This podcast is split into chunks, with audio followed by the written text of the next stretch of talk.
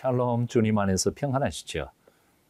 오늘도 말씀을 통하여 우리를 새롭게 변화시켜 주시는 하나님의 은혜가 여러분과 함께 하시기를 빕니다.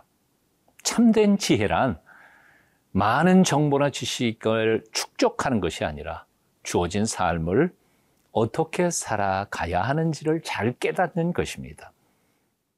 사도 바울은 예수 그리스도 안에서 다시 살아난 하나님의 백성들, 과거의 어둠을 버리고 이제 빛의 자녀가 된 그리스도인들이 어떻게 살아가야 할지를 가르쳐 주고 있습니다. 그 지혜로운 삶을 오늘 본문에서 함께 묵상하기를 원합니다. 에베소 5장 15절부터 21절까지의 말씀입니다.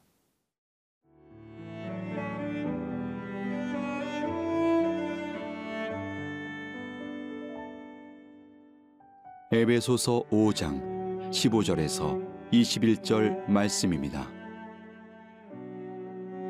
그런즉 너희가 어떻게 행할지를 자세히 주의하여 지혜 없는 자 같이 하지 말고 오직 지혜 있는 자 같이 하여 세월을 아끼라. 때가 악하니라. 그러므로 어리석은 자가 되지 말고 오직 주의 뜻이 무엇인가 이해하라. 술 취하지 말라. 이는 방탕한 것이니 오직 성령으로 충만함을 받으라. 시와 찬송과 신령한 노래들로 서로 화답하며 너희의 마음으로 주께 노래하며 찬송하며 범사에 우리 주 예수 그리스도의 이름으로 항상 아버지 하나님께 감사하며 그리스도를 경외함으로 피차 복종하라. 15절부터 17절까지 말씀 읽어봅니다. 그런즉 너희가 어떻게 행할지를 자세히 주의하여 지혜 없는 자 같이 하지 말고 오직 지혜 있는 자 같이 하여 세월을 아끼라 때가 악하니라. 그러므로 어리석은 자가 되지 말고 오직 주의 뜻이 무엇인지 이해하라. 바울은 어떻게 행할지를 자세히 주의하여 지혜 없는 자 같이 하지 말고 지혜 있는 자 같이 하라고 명령하면서 두 가지를 명하고 있음을 봅니다. 그 첫째는 시간 낭비하지 말라는 것이고, 둘째는 하나님의 뜻을 분별하라는 것입니다. 지혜란 무엇입니까? 무엇보다 지혜란 내게 주어진 시간이 한정이 있다는 사실을 깨닫는 것입니다. 다시 말하면 내게 주어진 시간은 언젠가는 끝난다는 사실을 깨닫고 그래서 주어진 시간을 낭비하지 않고 허비하지 않는 것이 바로 지혜라 그 말입니다. 여러분 생각해 보십시오. 주머니에 구멍이 뚫려서 만 원짜리가 술술 새는데도 그것도 모르고 그냥 활개 치면서 걸어가는 사람이 있다면 다 멍청한 사람이라고 욕할 것입니다. 만일 내가 지금 한 번밖에 못 사는 이 시간, 지금 다시는 돌아올 수 없는 현재를 헛된 일로 낭비하는 삶을 살아가는 사람이 있다면 그것은 오히려 만 원짜리 술술 새는 것보다 훨씬 더 어리석게 인생을 살아가는 사람이 아닐까요? 돈은 잃었다가도 다시 회복할 수 있는 길이 그리고 기회가 있을 수 있습니다. 그럼 어, 그렇지만 한 번 지나가 버린 시간은 다시는 찾을 수 없습니다. 그러므로 주어진 오늘이라는 시간을 허비하지 않고 잘 활용하는 것, 그것이 바로 지혜인 겁니다. 그래서 16절은 말씀합니다. 세월을 아끼라. 이 말은 헬라어에서 돈을 주고 세월을 구속하라, 찾아내라, 취하라 그런 뜻입니다. 영어에서 시간을 낭비한다는 것을 killing time이라고 말합니다. 끔찍한 말이죠. 시간을 죽인다는 거죠. 시간을 죽이는 부끄러운 일, 그런 삶을 살지 말아야 할 것입니다. 사람들이 이렇게 말했습니다. present is present. 현재가 선물이라는 거죠. 오늘 이 순간을 가장 소중하게 여기며 이 순간 한 번 가면은 다시는 돌아올 수 없을 줄 알고 지혜롭게 하나님께서 주신 세월들을 잘 사용하는 하나님의 사람들이 되시기를 축원합니다. 자, 또 지혜란 무엇일까요? 우리를 향하신 하나님의 뜻을 바로 아는 것입니다. 17절입니다. 그러므로 어리석은 자가 되지 말고 오직 주의 뜻이 무엇인가 이해하라. 하나님은 인생의 창조주이십니다. 하나님만큼 우리에 대하여 잘하시는 분은 없습니다. 내가 아무리 나 자신을 잘한다 할지라도 그분만큼 잘 알지는 못합니다. 그래서 우리를 향하신 그분의 뜻을 발견하고 나를 이 세상에 보내주신 그분의 목적과 이유를 깨닫는 것이 바로 지혜라는 것입니다. 칼 힐티는 말했습니다. 사명을 깨닫는 날이 내 인생에 있어서 가장 행복한 날이다. 사명이란 무엇입니까?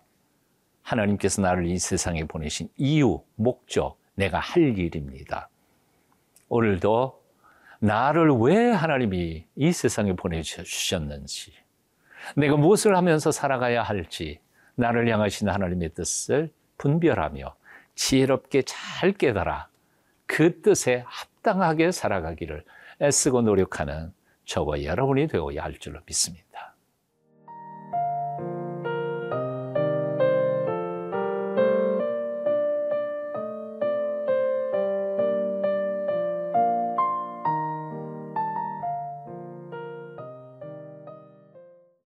세월을 아끼는 것, 그리고 나를 향하신 하나님의 뜻을 아는 것, 모두 다 지혜입니다.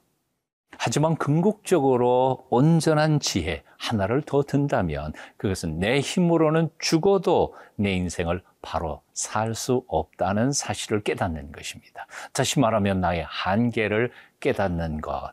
그것이 또 다른 지혜라는 말입니다. 그래서 사도 바울은 새 사람 된 사람은 이렇게 살아야 한다고 아주 중요한 명령을 이제 내리고 있음을 봅니다. 18절입니다. 술 취하지 말라. 이는 방탕한 것이니 오직 성령으로 충만함을 받으라. 그리스도인의 삶은 인간의 지성 그리고 감성, 능력만으로는 결코 살아갈 수 없는 초자연적인 삶입니다. 생각해 보십시오. 육체의 약점을 가진 우리가 어떻게 그 육체의 본능을 이기고 거룩한 삶을 살 수 있겠습니까? 혈과 육을 가진 우리가 어떻게 오른편 뺨을 때리는 사람에게 왼편 뺨도 아, 내댈 수 있겠습니까? 어떻게 억지로 오리를 같이 가고자 밀어붙이는 사람과 함께 심리를 기쁘게 걸어갈 수 있겠느냐 그 말입니다.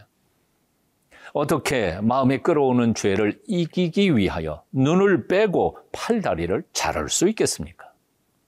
이 모든 삶, 예수 그리스도께서 우리에게 요구하시는 그 삶, 사랑과 거룩한 삶은 모두 우리 인간의 힘과 결단만으로는 도저히 살 수 없는 삶입니다. 하지만 거룩하신 영이신 성령님께서 우리에게 오셔서 우리를 붙잡아 주시고 우리를 통치하시기 시작하는 순간부터 그 모든 불가능했던 일들이 가능해지기 시작하는 겁니다. 우리로서는 불가능한 것이 성령 안에서는 가능하다 그 말입니다. 그래서 그 놀라운 초자연적인 삶을 친히 경험했던 사도 바울은 이렇게 권하고 있는 겁니다. 오직 성령의 충만을 받으라. 오직 성령께서 너희를 온전히 통치하시도록 삶을 그에게 드리라 하시는 겁니다. 술에 취하면 술의 지배를 받듯이 성령님께서 우리를 지배하시기 시작하면 우리 육으로는 불가능했던 거룩한 삶을 온전히 살 수 있게 되는 것입니다. 이것이 바로 우리 그리스도인들이 승리할 수 있는 참된 승리의 비결입니다. 어둠이었던 어, 우리 같은 존재들이 빛의 자녀로 살아가는 비결이기도 합니다. 이제 성령의 은혜를 사모하십시오. 나로서는 불가능했던 일들이 호련히 기적처럼 가능해지는 삶을 살아가기를 시작하십시오. 원수를 사랑하게 될 것입니다. 세월을 아끼게 될 것입니다. 하나님의 뜻을 분별하게 될 것입니다. 오늘도 성령 충만해서 승리하는 하루 사시기를 축원합니다. 기도하겠습니다. 온전케 하시는 성령님이시여 오늘도 내 마음속에 오셔서 나를 새롭게 만들어 주시고 거룩한 의의 도구로 써 주시옵소서. 예수님 이름으로 기도합니다. 아멘.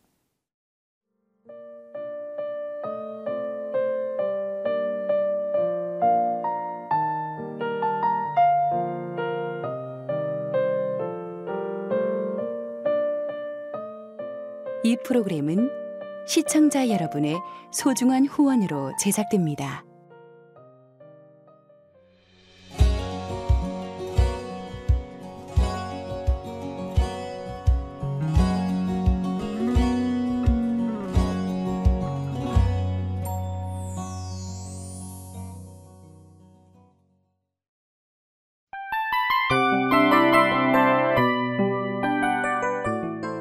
이 프로그램은 청취자 여러분의 소중한 후원으로 제작됩니다.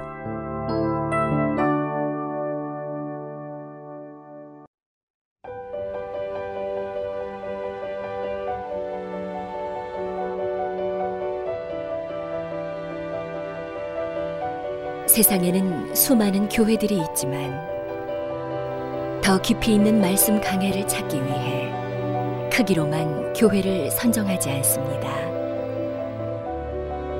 보다 좋은 영적 콘텐츠를 더 많이 나누기 위해 방송비를 받지 않습니다. 1년 365일 복음만 전하고 싶어서 우리는 광고를 하지 않습니다. 온누리의 복음을 땅끝까지 CGN TV와 함께 땅끝 선교사가 되주세요.